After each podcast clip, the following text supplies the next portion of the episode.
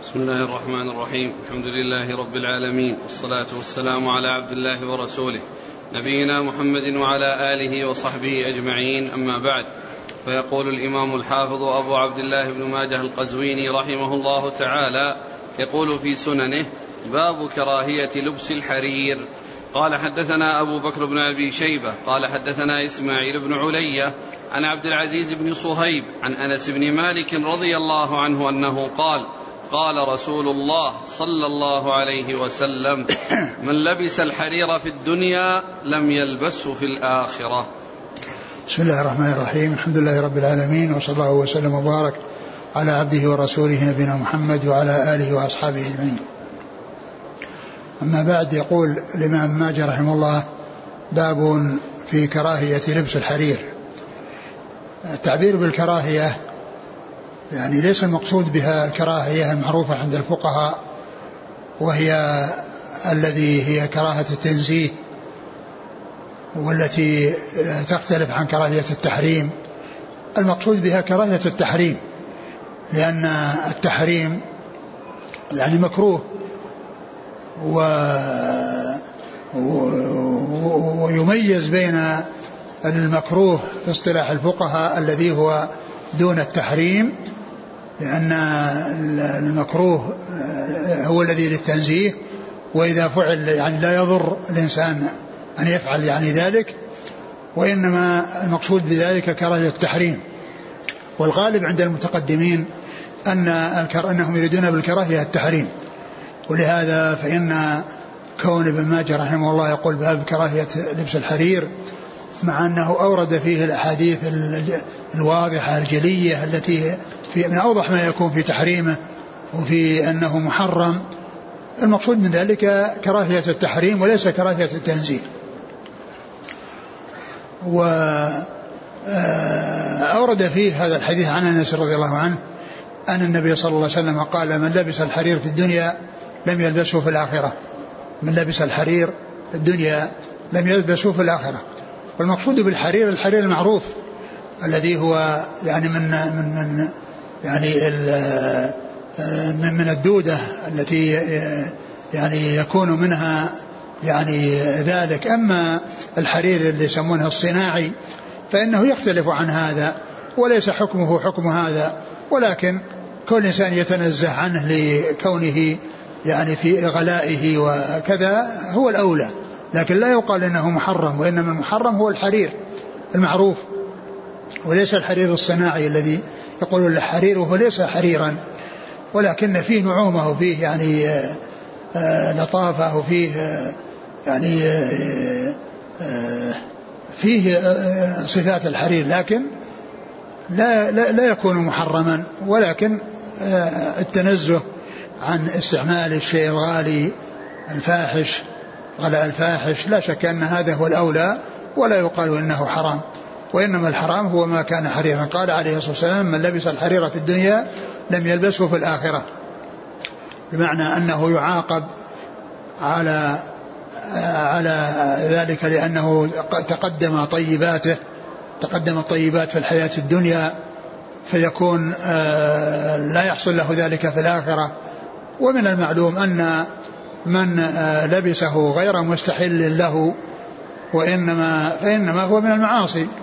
وإنما الاستحلال هو الذي يكون معه الكفر ويستحق صاحبه النار. أما إذا كان غير مستحل له ولكنه استعمله فهذه من المعاصي التي صاحبها لا يخلد في النار إذا دخلها. يستحق النار ولكنه يعذب فيها ويخرج منها ويدخل الجنة لأن هذا هو شأن المعاصي. المعاصي التي هي دون الكفر ولا تصل إلى حد الكفر صاحبها تحت مشيئة الله. إن شاء عفى عنه ولم يعذبه أصلا وإن شاء أدخله النار وعذبه على جرمه وعلى كبيرته.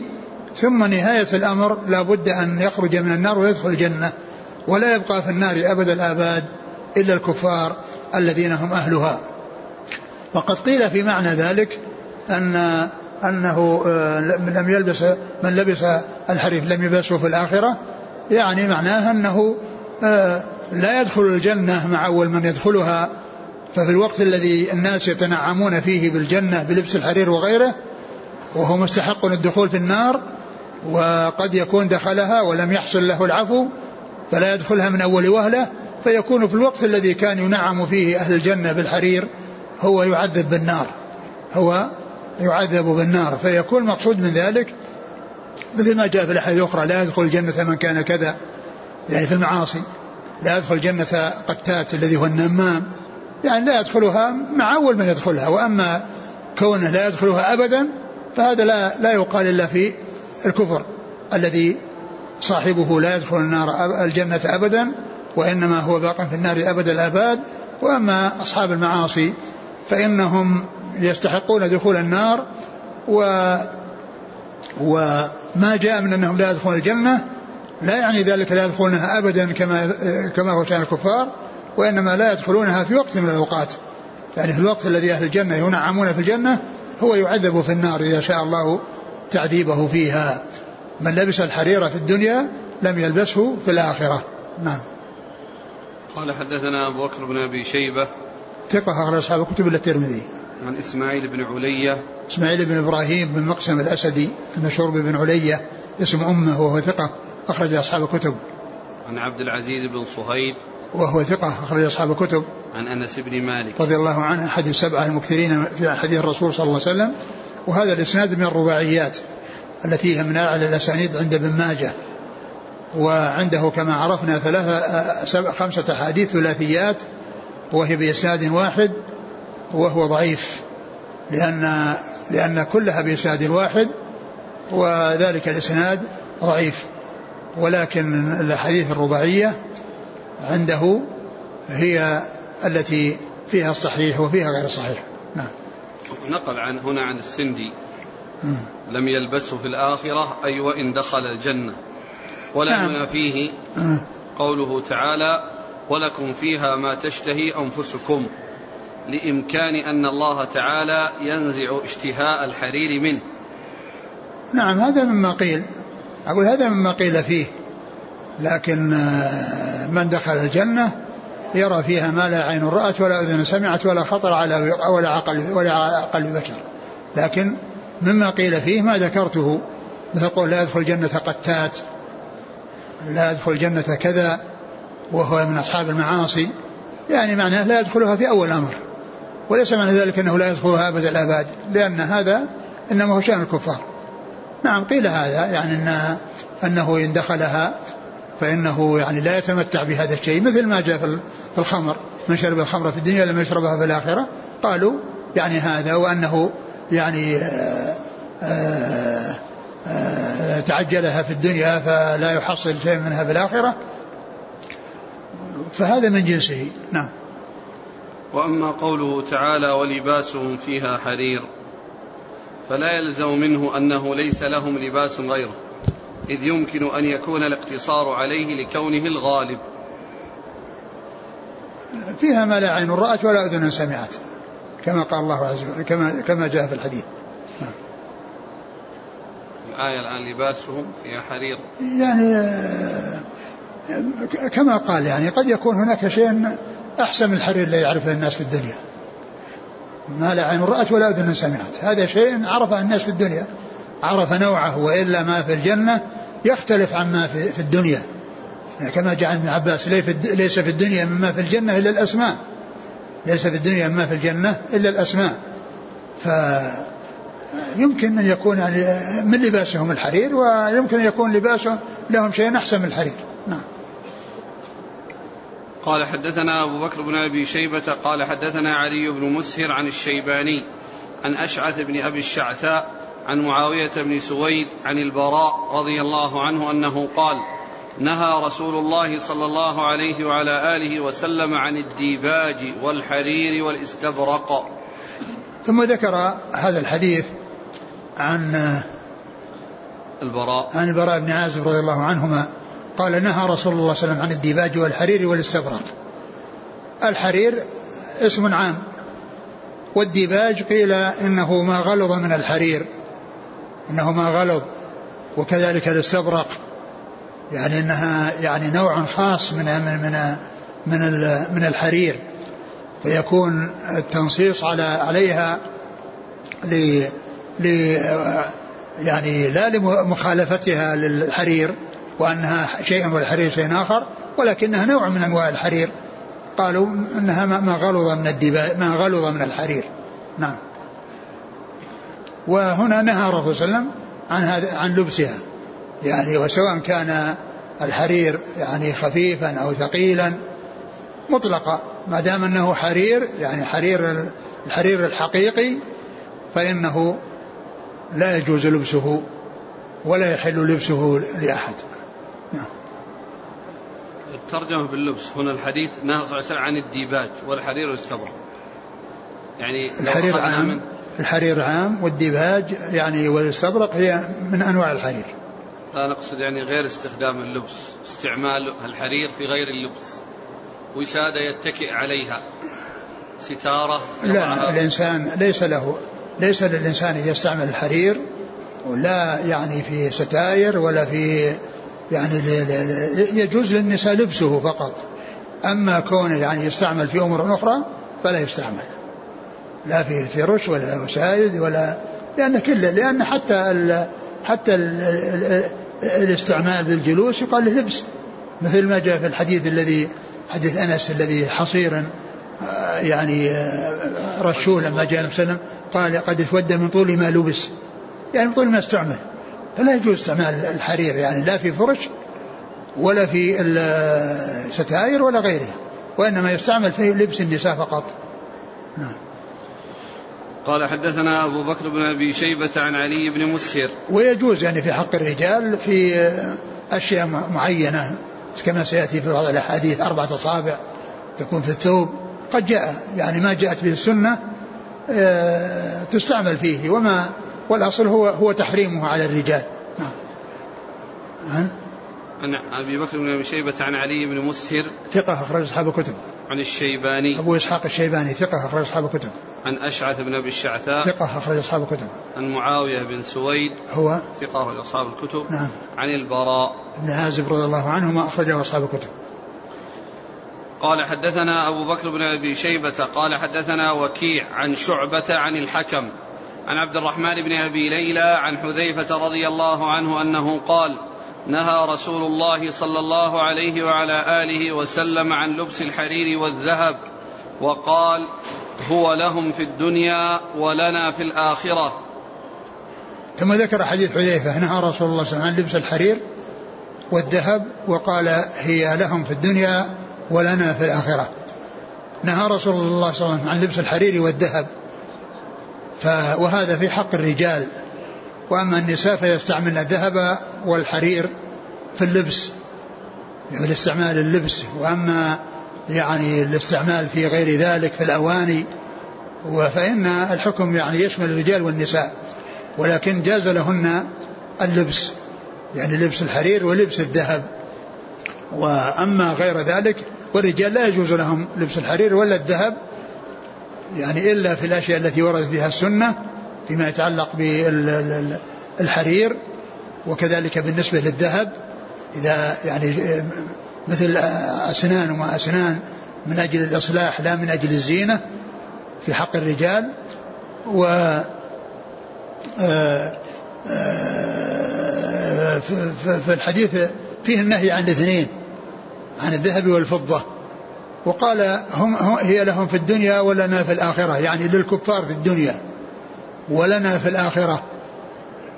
ومعنى قوله هي لهم في الدنيا ليس تحليلا لهم وأنها حلال لهم وإنما بيان للواقع وهي أنهم يعني يستعملونها ويستحلونها ولا يعني ذلك أنها حلال لهم شرعا بل هي حرام لأن الأصل أن الكفار وأن الصحيح من أقوال أهل العلم الكفار مخاطبون بفروع الشريعة كما أنهم مخاطبون بالأصول. ولكن لا ينفعهم الأصول لا تنفعهم الأصول إلا مع وجود لا تنفعهم الفروع إلا مع وجود الأصول. أما كونهم يعني يأتون بالفروع ولا يأتون بالأصول فإن ذلك لا يفيدهم. لكن مطلوب منهم الأصول والفروع. تبعا. والفرع وثمرة ذلك وفائدة ذلك أنهم يتفاوتون. الكفار في العذاب بسبب الكفر وشدة الكفر وبسبب الأمور الأخرى التي هي غير الكفر كالصد عن سبيل الله وكالأعمال المنكرة فإنهم من فعلها يكون عليه آه، عذاب الكفر وعذاب غير الكفر ويتفاوتون في الدركات في النار. وكل من كان أشد وأعظم يعني آه، في الكفر وغيره فإنه يكون أسفل من غيره في الدركات. كما أن الجنة يتفاوتون في الدرجات بعضهم أعلى من بعض بسبب الإيمان والأعمال الصالحة. فكذلك الكفار يتفاوتون في الدركات بسبب الكفر والأعمال الخبيثة التي هي يعني آه، مطلوب منهم أن يتركوا الكفر وأن يتركوها. ولهذا يقول الله عز وجل الذين كفروا وصدوا عن سبيل الله زدناهم عذابا فوق العذاب بما كانوا يفسدون. الذين كفروا وصدوا عن سبيل الله زدناهم عذابا فوق العذاب بما كانوا يفسدون. يعني هذا الإفساد والصد عن سبيل الله فيه عذاب غير عذاب الكفر يضم إليه. فالكافر الذي لا يصد عن سبيل الله أهون عذابا من الكافر الذي يصد عن سبيل الله. أهون عذابا فهم متفاوتون في العذاب كما أن أهل الجنة متفاوتون في الثواب والجزاء وبعضهم أعلى درجة من بعض فهؤلاء أيضا بسبب الكفر والصد عن سبيل الله وغير ذلك آه، من الأمور المطلوبة يعني منهم أصولا وفروعا يتفاوتون في ذلك في الدركات. فقوله صلى الله عليه وسلم لهم في الدنيا ليس تحليلا لهم وأنها حلال لهم في الدنيا بل هي حرام عليهم. بل هي حرام عليهم. ولكنهم الواقع بالنسبة لواقعهم أنهم يستعملونها فيتعجلون طيباتهم في حياتهم الدنيا. ولهذا جاء في الحديث عن النبي صلى الله عليه وسلم في الحديث الذي رواه مسلم في صحيحه وهو أول حديث في كتاب الزهد. قال عليه الصلاة والسلام الدنيا سجن المؤمن وجنة الكافر.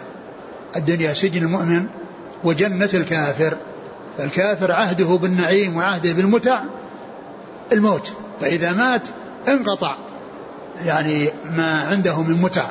وبعد ذلك لا يجد إلا العذاب أمامه من بعد الموت إلى ما لا نهاية له.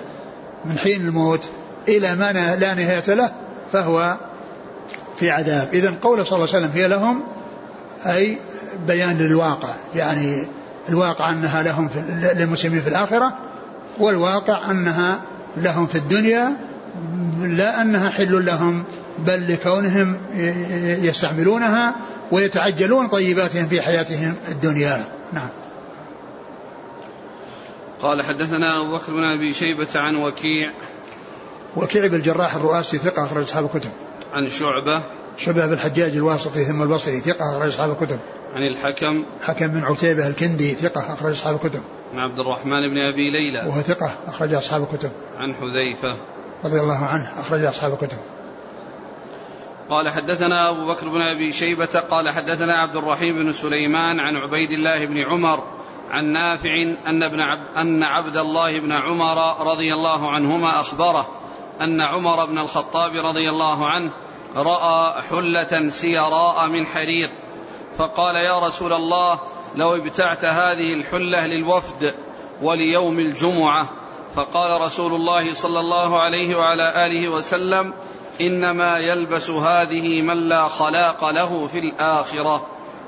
ثم ذكر هذا الحديث عن عمر رضي الله عنه أنه رأى حلة من حرير سيرا من حرير آه تباع فقال للنبي صلى الله عليه وسلم لو ابتعتها لتلبسها للوفود وليوم الجمعة.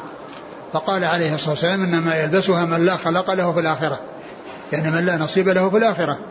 فهذا وعيد. شديد في حق من يلبس الحرير.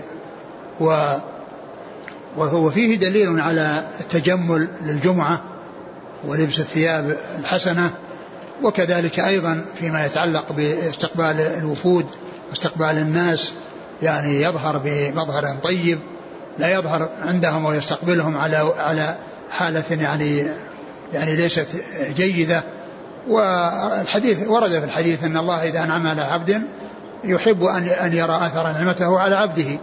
يحب أن يرى أثر نعمته على عبده. فكما فكذلك يستقبل الناس وعليه وهو على هيئة حسنة وكذلك يأتي للمساجد وللصلاة وهو على حالة حسنة. كما قال الله عز وجل يا بني آدم خذوا زينتكم عند كل مسجد. أي عند كل صلاة. نعم. يلبس هذه من لا خلاق له في الآخرة. من لا خلاق له في الآخرة إذا كان مستحلا لها فإنه لا خلاق له ولا نصيب وليس أمامه إلا العذاب وليس أمامه إلا النار. وأما إذا كان لا يستحلها وإنما هي فعل معصية وفعل كبيرة فهذا آه، لا شك أنها آه، لا بد أن يكون له نصيب في الجنة وأنه يدخل الجنة وإن عذب في النار إذا لم يتجاوز الله عنه. قال حدثنا أبو بكر بن أبي شيبة عن عبد الرحيم بن سليمان. ثقة أخرج أصحاب الكتب. عن عبيد الله بن عمر. ثقة أخرج أصحاب الكتب. عن نافع. ثقة أخرج أصحاب الكتب. عن ابن عمر. نعم. عن عمر. نعم. عمر بن الخطاب رضي الله عنه أمير المؤمنين وثاني الخلفاء الراشدين الهاديين المهديين صاحب المناقب الجمة والفضائل الكثيرة وحديثه عند أصحاب الكتب الستة. يقول أحسن الله إليكم هل حكمة تحريم الحرير علته تعبدية أم معقولة المعنى؟ آه آه الله تعالى أعلم لكن آه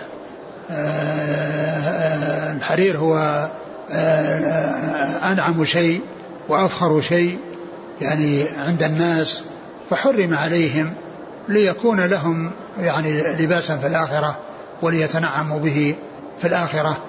مثل ما حرم عليهم الذهب. لكن كما هو معلوم بالنسبة للنساء يستعملنه. يعني يعني يستفيدن منه في الدنيا وفي الآخرة. يعني يستعملنه ومباح لهن في الدنيا ويتنعمن به آه، في الدار الآخرة. لكن آه، كونه إنه مجرد تعبدي لا حكمة يعني يبدو الله أعلم لأن كونه أفخر لباس وانه أعظم لباس أنه منع في هذه الدنيا ليكون متعهم ويكون لباسهم في الآخرة. ثم أيضا الحكم لا يتوقف الحكم على معرفة الحكم بل الواجب هو الاستسلام والانقياد ويكون شأن المسلم يعني معرفة الحكم لا معرفة الحكمة فقط نعم معرفة الحكمة إذا عرفها يعني يزداد نورا على نور لكن لا آه، يؤثر عليه كونه آه، ما عرف الحكمة بل عليه أن يفعل المأمور عرف الحكمة أو لم يعرفها. لكنه إذا عرف الحكمة يزداد يعني بصيرة ويزداد إيمان ويزداد يقين. وإلا فإن الاستسلام والانقياد لكل ما جاء عن الله ورسوله صلى الله عليه وسلم عرف الحكمة أو ما عرفها لأن عمر رضي الله عنه لما جاء يقبل الحجر الأسود قال أما أني أعلم أنك حجر لا تضر ولا تنفع ولولا أني رأيت رسول الله صلى الله عليه وسلم يقبله كما قبلته. فالأمر لا يتوقف على معرفة الحكم وإنما يكون كما قال بعض السلف أن يقال بما أمر الله ولا أن يقال لما أمر الله. يعني معناه أن الإنسان يعني لازم يعرف لما أمر الله ليس بلازم لكنه لازم أن يعرف بما أمر الله حتى يعمل به. بما أمر الله فليعمل به لكن لا يتوقف على معرفة الحكمة لما أمر الله. نعم لا بأس يبحث عن الحكمة إن, إن وجدها يعني زاد ذلك ثباتا ويقينا وإن لم يجدها لا يفت في عضده ولا يثنيه ذلك عن أن يستسلم وينقاد لامتثال ما أمر به وترك ما نهي عنه. نعم. من لم يجد ما يستر به عورته إلا الحرير ثم صلى فما حكم صلاته؟ الصلاة تصح. حتى لو صلى حتى لو صلى بالحرير وهو عنده ثياب أخرى غير الحرير الصلاة تصح. ولكنه يأثم. الصلاة صحيحة وهو آثم بلبس الحرير. الصلاة صحيحة ولو ولو صلى. حتى ليس معنى ذلك. لأن إذا كان مضطر إذا كان مضطر ولم يجد إلا الحرير نعم يلبس يعني يستر عورته بالحرير يستر عورته بالحرير إذا كان ما وجد الله لكن كونه آه، آه، يصلي متعمدا بلبس حرير ويلبس حرير مع وجود غيره الصلاة تصح. ولكنه آثم. الصلاة صحيحة وهو آثم لفعل الحرير. ما يقال إن من من شرط آه، ستر العورة أن يكون في في غير حرير وأن الحرير لا يكون بستر العورة؟ لا ابدا. ولكنه يأثم. من فعله؟ مثل المرأة لو حجت بدون محرم حجها صحيح وهي آثمة لفعل, لفعل المحرم وهو سفرها بدون محرم فكذلك هنا. وكذلك من صلى في أرض مغصوبة. صلاة صحيحة وهو آثم في الغصب. نعم. قال رحمه الله تعالى باب من رخص له في لبس الحرير.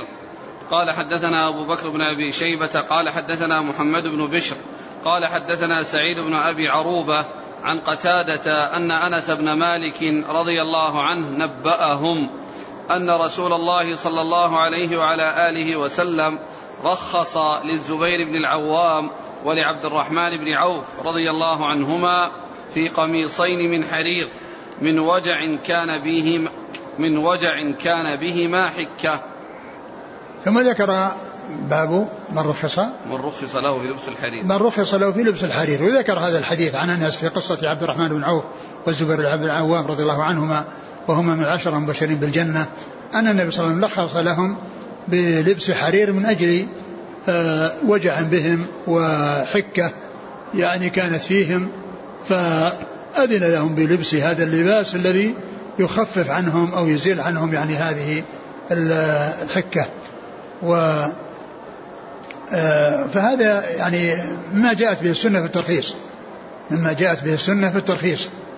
لكن ليس لكل أحد أن يقول يعني إن أنه يلبس يعني آه، حرير من أجل حكة لأنه إذا كان هناك علاجات وأدوية تخلص من هذا فإنه يتخلص منها بالعلاج لا يتخلص منها بالإنسان يبقي عليها ويستعمل الحرير.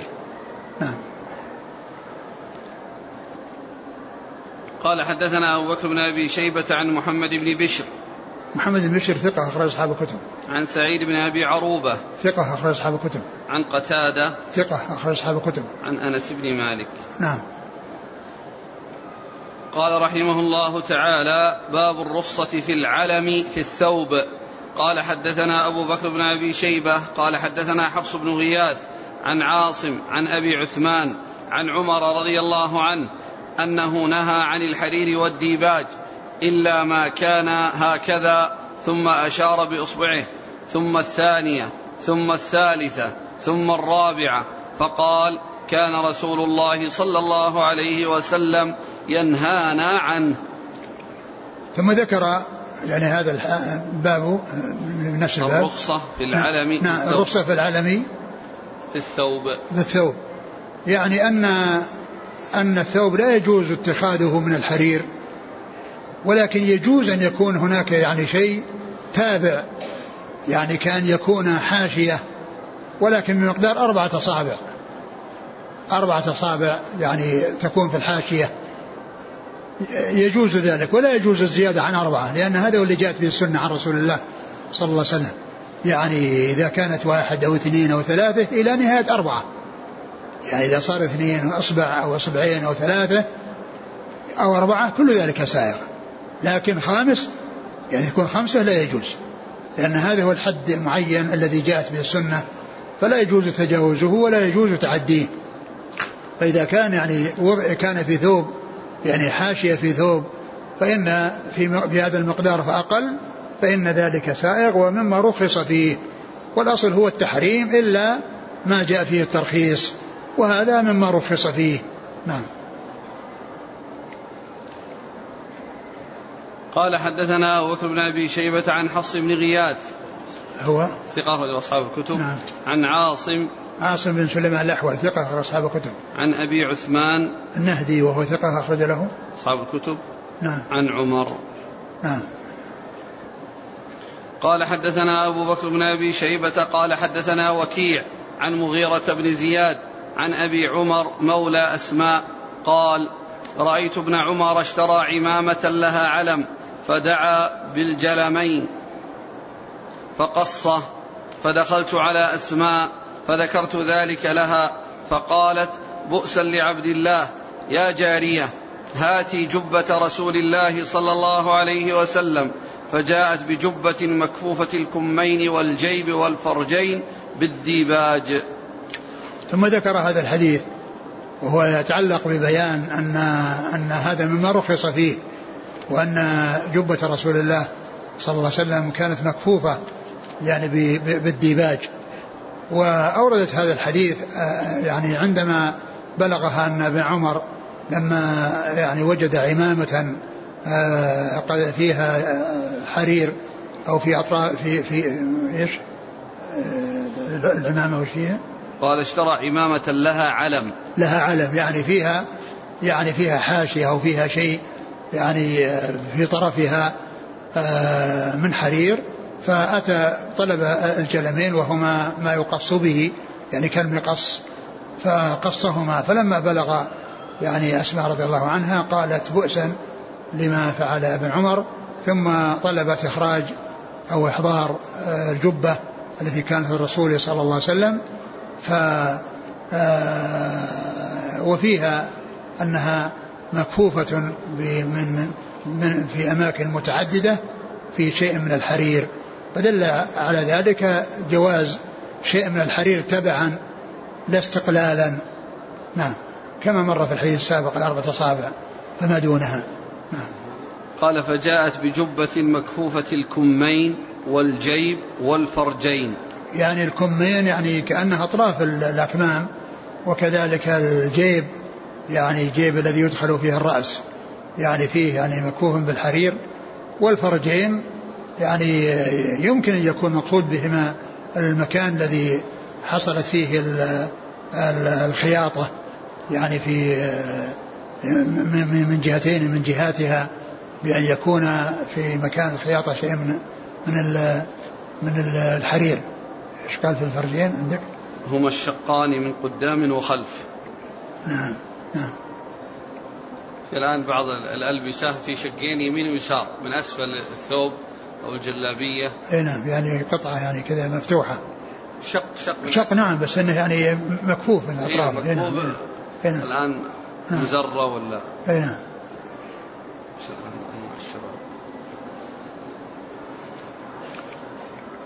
قال حدثنا أبو بكر بن أبي شيبة عن وكيع عن مغيرة بن زياد. هو؟ تطريف صدوق له أوهام أخرج أصحاب السنن. عن أبي عمر مولى أسماء. هو ثقة أخرج له؟ أصحاب الكتب. نعم. عن أسماء. نعم. أسماء بنت أبي بكر. أخرجها أصحاب الكتب. ونسأل عنها أسماء بنت أبي بكر. إنه قال لا المولى. مولى؟ أسماء؟ عبد الله بن كيسان مولى؟ شوف راجع عبد الله نعم. هي أقرب من هو إلى رسول الله صلى الله عليه وسلم. يعني يعني أخت عائشة رضي الله عنها. نعم هو مولى أسماء بنت أبي بكر. نعم. قال رحمه الله تعالى باب لبس الحرير والذهب للنساء. قال حدثنا أبو بكر قال حدثنا عبد الرحيم بن سليمان عن محمد بن إسحاق عن يزيد بن أبي حبيب عن عبد العزيز بن أبي الصعبة عن أبي الأفلح الهمداني عن عبد الله بن زرير الغافقي. قال عن عبد الله بن زرير الغافقي قال سمعته يقول سمعت علي بن أبي طالب رضي الله عنه يقول أخذ رسول الله صلى الله عليه وسلم حريرا بشماله وذهبا بيمينه ثم رفع بهما يديه فقال إن هذين حرام على ذكور أمتي حل لإناثهم. ثم ذكر حل لبس الحرير للنساء بابه. لبس الحرير والذهب للنساء. باب لبس الحرير والذهب للنساء. يعني أن ما مر من التحريم إنما هو في حق الرجال للذهب والفضة. وأما النساء فيجوز لهن اللبس. لكن لا يجوز لهن يعني آه، غير اللبس آه، وكذلك بالنسبة للذهب لا يجوز لهن غير اللبس فلا يجوز لهن يتخذن أواني يعني من من من الذهب فإن هذا كما أنه حرام على الرجال هو حرام على النساء وإنما جاز لهن لبسه للزينة واستعماله للزينة وأن يكون هذا من خصائصهن في لباسهن. فلا يعني يتخذ يعني أواني اللي هو الذهب وكذلك لا يتخذ يعني وسائد لأن الوسائد وكذا الكورس يشترك فيها الرجال والنساء يشترك فيها النساء الرجال والنساء فيجوز لهن ما كان من زينتهن في لباس سواء كان في من الذهب والفضة ما يتجملن به وما يلبسنه تجملا فإنه جائز. وأورد هذا الحديث آه، أن النبي صلى الله عليه وسلم أخذ بشماله حريرا أو بيمينه ذهبا ورفعهما وقال هذان حرام على ذكور أمتي حل لإناثها. فهذا يدل على آه، التفريق بين الرجال والنساء. وهذا من الأحكام التي يفرق فيها بين الرجال والنساء. والأصل هو التساوي بين الرجال والنساء في الأحكام. يعني التكاليف التي آه، جاءت مخاطب فيها الرجال أو مخاطب فيها آه، الخطاب فيها للرجال آه، هي لهم وللنساء. إلا إذا جاء شيء يميز بأن النساء لهن كذا والرجال لهن كذا كما جاء في هذا الحديث فإنه يميز بين الرجال والنساء في على حسب النصوص. وإلا في الأصل في التكاليف كل ما يتعلق بالصلاة كل ما يتعلق بالزكاة كل ما يتعلق بالصيام كل ما يتعلق بالحج كل شيء يعني أمر به فيما يتعلق بالعبادات وغيرها هو للرجال والنساء إلا إذا جاء شيء يدل على أن الرجال لهم حكم والنساء لهم حكم فعند ذلك يصار إليه.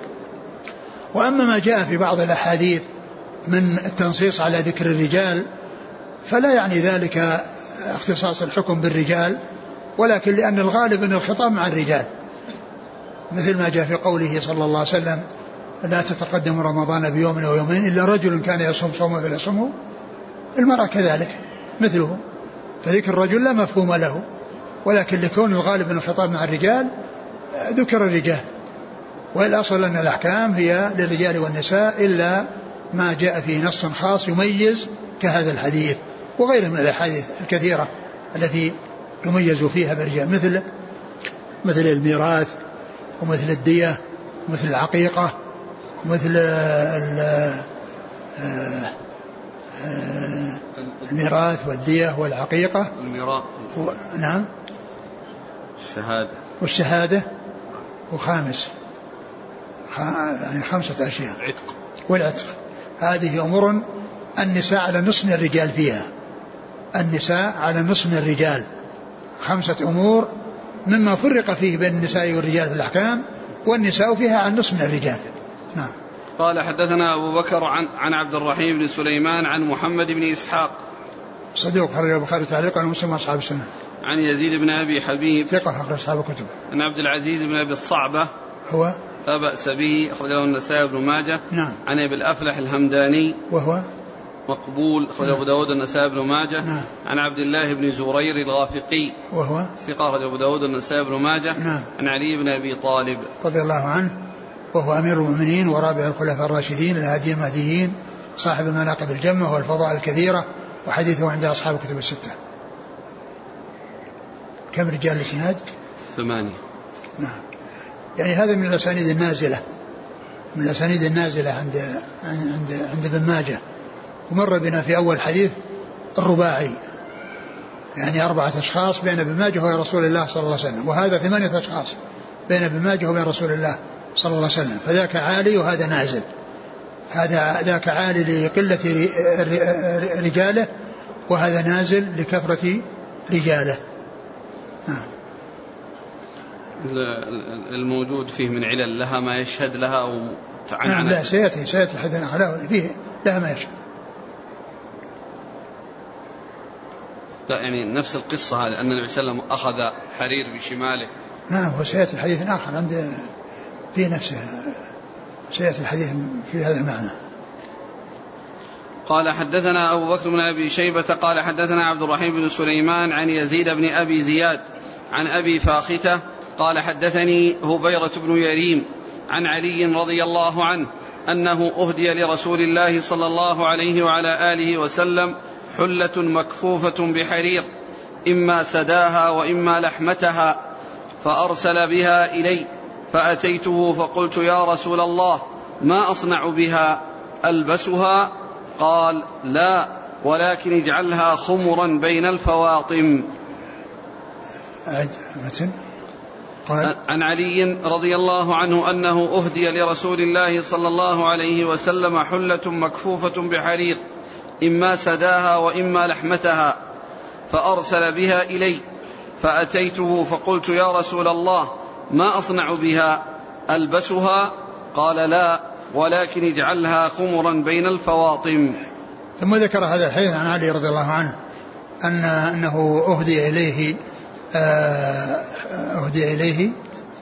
حلة, حلة. مكفوفة بحرير. مكفوفة بحرير. يعني ال ال آه، مكفوفة بحرير إما سداها وإما وإما لحمتها. السدى يعني هو الخطوط التي تأتي طولا عند عندما يحصل يحاك عند الحياكة طولا هذا قال سدى. وما كان بالعرض قال له لحمة. وما كان بالعرض يقال له لحمة. فهي إما إما سداها وإما لحمتها. يعني معناها القطعة من هذا الحرير يعني جزء منها حرير وجزء منها غير حرير. إما سداها الذي هو الذي هو الخطوط اللي عندما تحاك يعني يصير ممتدة طولا أو اللحمة التي تأتي بالعرض إما هذا وإما هذا. ف أعطاها النبي صلى الله عليه وسلم لعلي قال ما أصنع بها؟ قال اجعلها خمرا. بين الفواطم. خمرا خمرا بين الفواطم يعني خمر يعني تغطي بها رؤوسها. تغطي بها رؤوسها تجعلها على رؤوسها. وكذلك تغطي بها وجوهها عند عند الرجال. اجعلها خمرا بين الفواطم والفواطم قيل يعني, يعني هن فاطمة بنت بنت أسد التي أمه وفاطمة ابنة الرسول صلى الله عليه وسلم زوجته والثالثة فاطمة بنت حمزة. بنت حمزة. قال حدثنا أبو بكر بن أبي شيبة عن عبد الرحيم بن سليمان عن يزيد بن أبي زياد. يزيد بن أبي زياد ضعيف أخرج له. قال تعليقا مسلم وأصحاب السنن نعم. عن أبي فاختة هو؟ ثقة أخرج له الترمذي وابن ماجه. نعم. عن هبيرة بن يريم. هو؟ لا بأس به أخرج له أصحاب السنن. نعم. عن علي. علي رضي الله عنه. والحديث هذا فيه يزيد بن, يزيد بن أبي يزيد وهو ضعيف لكن حل الحرير للنساء. يعني جاء في أحاديث كثيرة. نعم. قال حدثنا أبو بكر قال حدثنا عبد الرحيم بن سليمان عن الإفريقي عن عبد الرحمن بن رافع عن عبد الله بن عمرو رضي الله عنهما أنه قال خرج إلينا رسول الله صلى الله عليه وعلى آله وسلم وفي إحدى يديه ثوب من حرير وفي الأخرى ذهب فقال إن هذين محرم على ذكور أمتي حل لإناثهم. وهذا الحديث من الحديث المتقدم وفيه ضعف ولكن يعني بعضهما يقوي بعضا. نعم. قال حدثنا أبو بكر عن عبد الرحيم بن سليمان عن الإفريقي.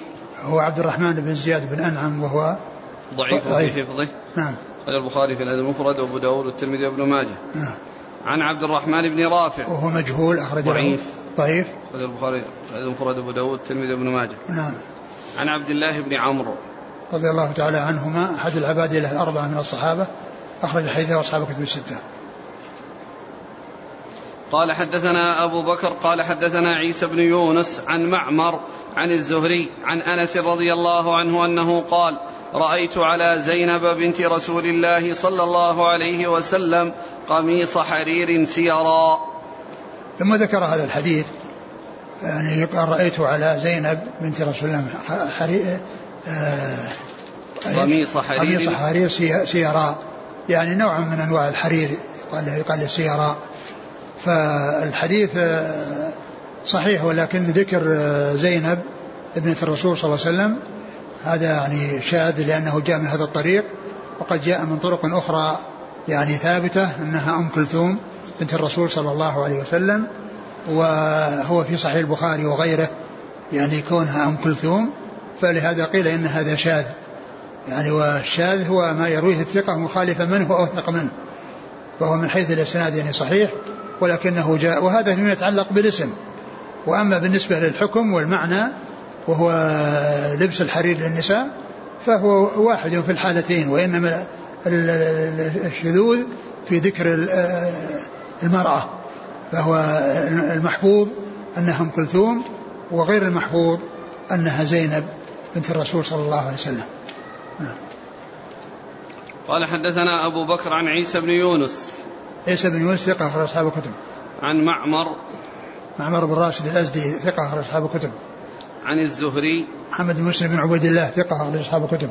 عن أنس. نعم. صلى الله إليك يقول ما حكم المطلي بالذهب؟ ما دام أنه يعني آه، انه أنه ذهب هو استعمال ذهب ولو كان مطليا بالذهب. الإنسان لا يستعمله ولو كان مطليا. هناك معادن هي أنفس من الذهب فهل لها نفس الحكم؟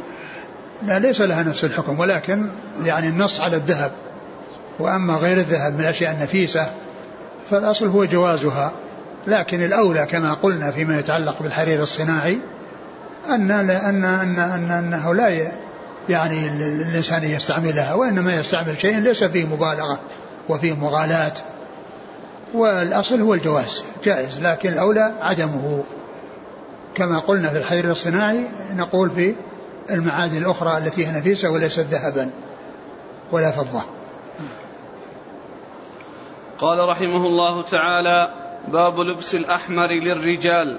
قال حدثنا أبو بكر بن أبي شيبة عن شريك بن عبد الله القاضي عن أبي إسحاق عن البراء رضي الله عنه أنه قال ما رأيت أجمل من رسول الله صلى الله عليه وسلم مترجلا في حلة حمراء. ثم ذكر اللبس الأحمر. وقد جاء يعني في لبس الأحمر يعني بعض الأحاديث يعني في النهي عنه وكراهته وبعضها في جوازه وجمع بينها بعض أهل العلم بأن المقصود ما جاء فيه النهي أن يكون خالصا وأما والجائز ما كان يعني ليس بخالص وإنما هي خطوط وأعلام أو يعني بعضه أحمر وبعضه غير أحمر فذكر عدة أحاديث. قال عن البراء. البراء قال ما رأيت؟ أجمل من رسول الله صلى الله عليه وسلم مترجلا في حلة حمراء. ما رأيت أحدا أجمل من رسول الله صلى الله عليه وسلم مترجلا في حلة حمراء. يعني أنه قد لبسها. و وهذا يدل على جواز لبس الأحمر. لكن الخلاف في آه، الخالص. يعني هل هل يجوز أو لا يجوز. و فيحمل ما جاء من النهي. يعني على الخالص وما جاء من الجواز على غير الخالص.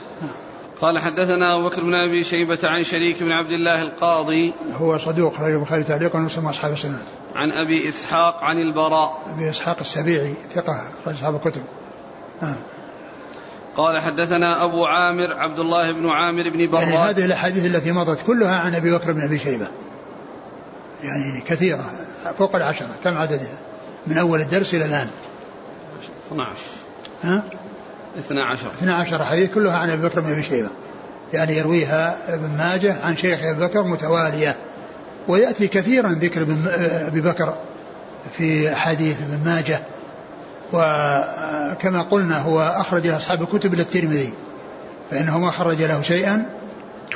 والإمام مسلم لم يخرج أحدا عن أحد من شيوخه مثل ما خرج عن أبي بكر بن أبي شيبة. فإنه روى عنه 1500 أكثر من 1500 حديث. يعني في من في صحيح مسلم يعني جاء ذكر أبي بكر بن أبي شيبة في يعني أكثر من 1500 فهو مكثر عنه جدا بل هو أكثر من روى عنه من شيوخه. أكثر من روى عنه الإمام مسلم في صحيحه من شيوخه هو أبو بكر بن أبي شيبة. زادت أحاديثه على 1500 حديث. نعم وهذا كذلك عند ابن ماجه كثير وهذه 12 حديثا متوالية كلها عن أبي بكر بن أبي شيبة نعم. هذا يقول إنه عدها في نعم. كتاب اللباس بس نعم.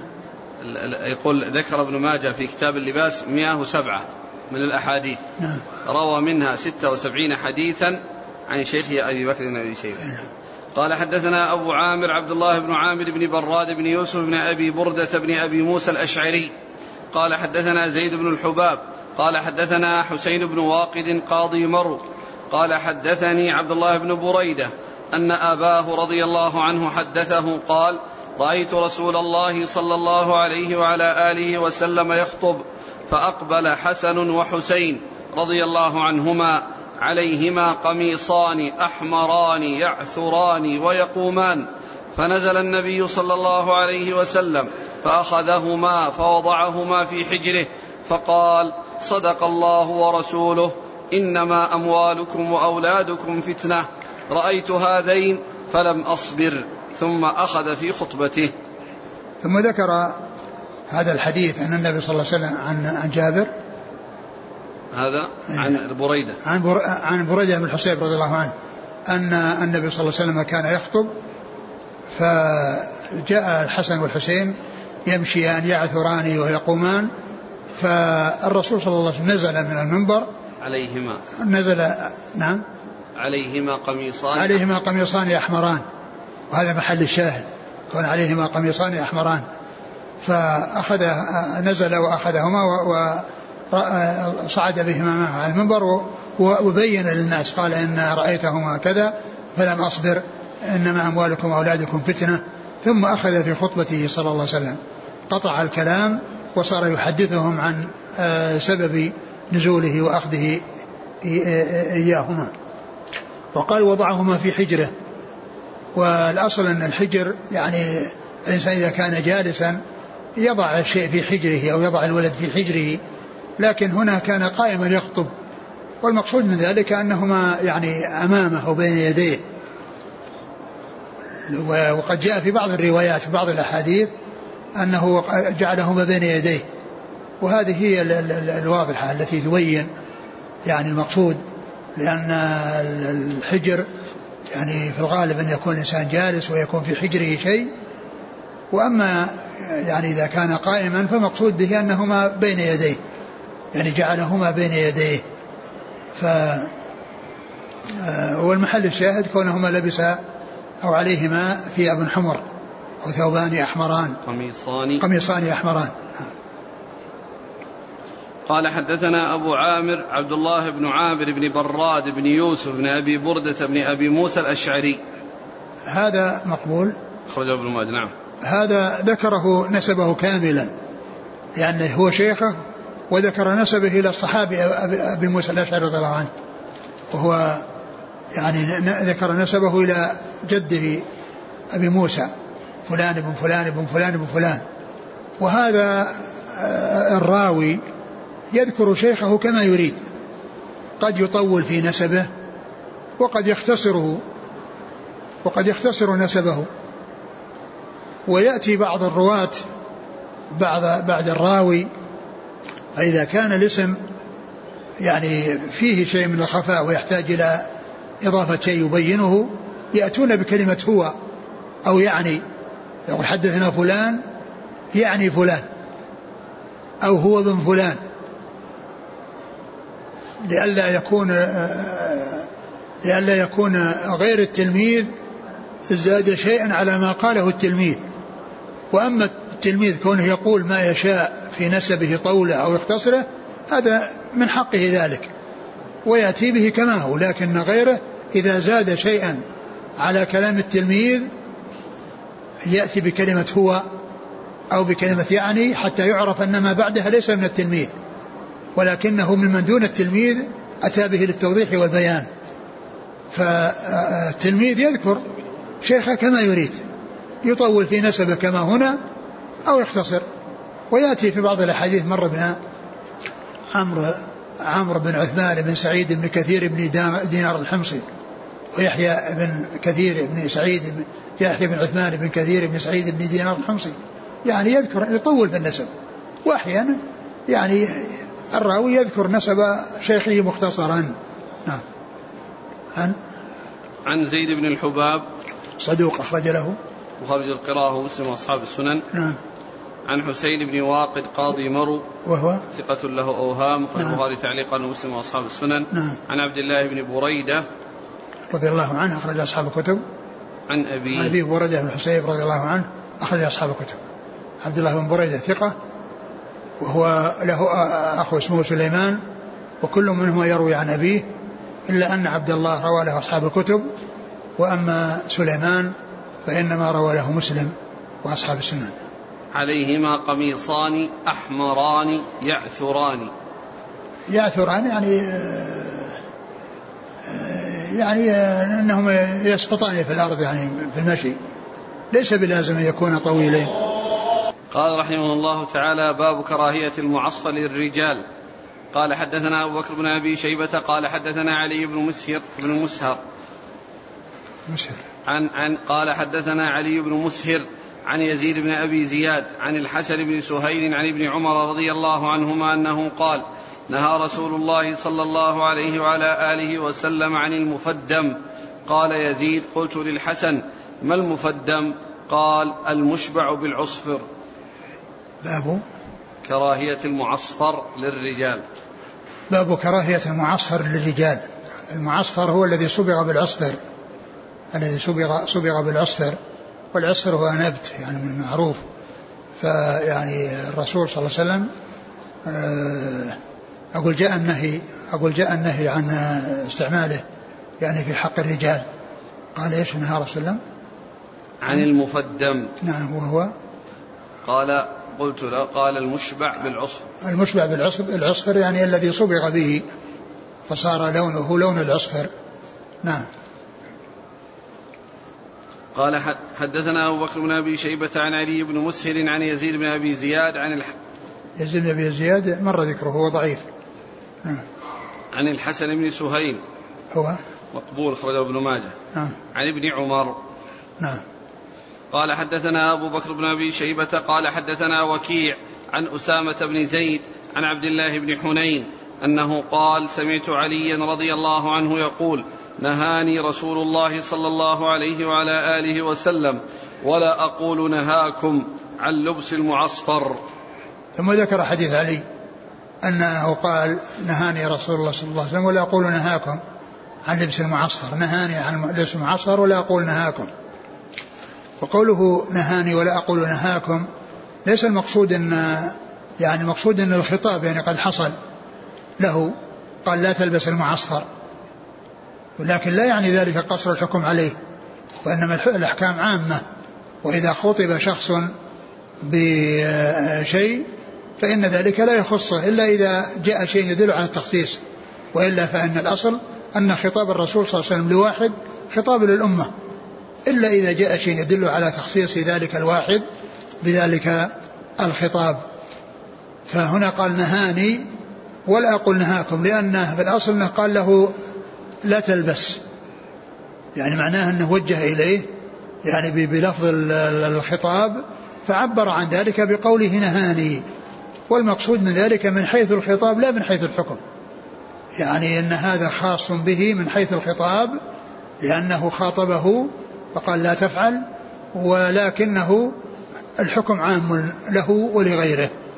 فهو دال على يعني عدم استعمال المعصفر في حق الرجال. قال حدثنا أبو بكر بن أبي شيبة عن وكيع عن أسامة بن زيد. هو الليثي وهو؟ صدوق يهم أخرج البخاري تعليقا ومسلم وأصحاب السنن. نعم. عن عبد الله بن حنين. وهو؟ ثقة أخرج أصحاب الكتب. نعم. عن علي. نعم. قال حدثنا أبو بكر قال حدثنا عيسى بن يونس عن هشام بن الغاز عن عبد بن شعيب عن أبيه عن جده رضي الله عنه أنه قال أقبلنا مع رسول الله من ثنية أذاخر فالتفت إلي وعلي ريطة مضرجة بالعصفر فقال ما هذه؟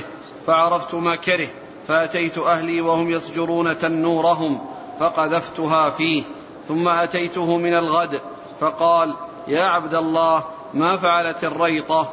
فأخبرته فقال ألا كسوتها بعض أهلك؟ فإنه لا بأس بذلك للنساء. ثم ذكر هذا الحديث عن عبد الله بن عمرو العاص أنه كان معه في سفر وكان عليه ريطة مضرجة بالعصفر. نعم. نعم مضرجة بالعصفر يعني أنها مصبوغة بالعصفر.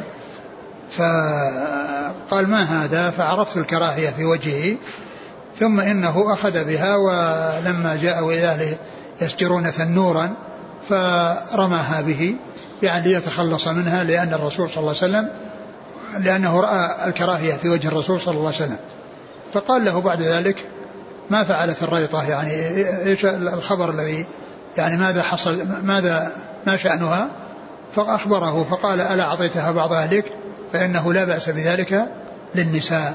فدل هذا على أن هذا مما يختلف فيه الحكم بين الرجال والنساء وأنه لا يجوز للرجال مثل هذا اللباس وأنه جائز للنساء. قال حدثنا أبو بكر عن عيسى بن يونس عن هشام بن الغاز. ثقة أخرج أصحاب الكتب. البخاري تعليقا وأصحاب السنن. نعم. عن عامر بن شعيب. وهو صدوق أخرجه البخاري في جزء القراءة وأصحاب السنن. عن أبيه. عن أبيه وهو صدوق أخرجه البخاري في الأدب المفرد وجزء القراءة وأصحاب السنن. عن عبد الله بن عمرو رضي الله تعالى عنهما وقد مر ذكره. نعم. قال رحمه الله تعالى باب الصفرة للرجال. قال حدثنا علي بن محمد قال حدثنا وكيع عن ابن أبي ليلى عن محمد بن عبد الرحمن عن محمد بن شرحبيل عن قيس بن سعد رضي الله عنه أنه قال أتانا النبي صلى الله عليه وعلى آله وسلم فوضعنا له ماء يتبرد به فاغتسل ثم أتيته بملحفة صفراء فرأيت أثر الورس على عكنه. ثم ذكر باب الصفرة للرجال. صفرة للرجال.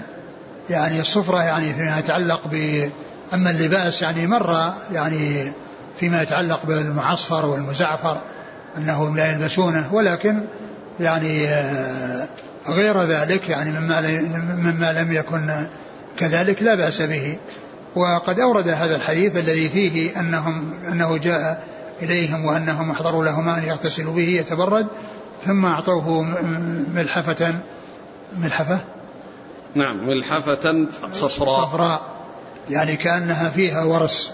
قال فرأيت الورس في عكنه صلى الله عليه وسلم يعني الذي ظهر من هذه من هذه الملحفة.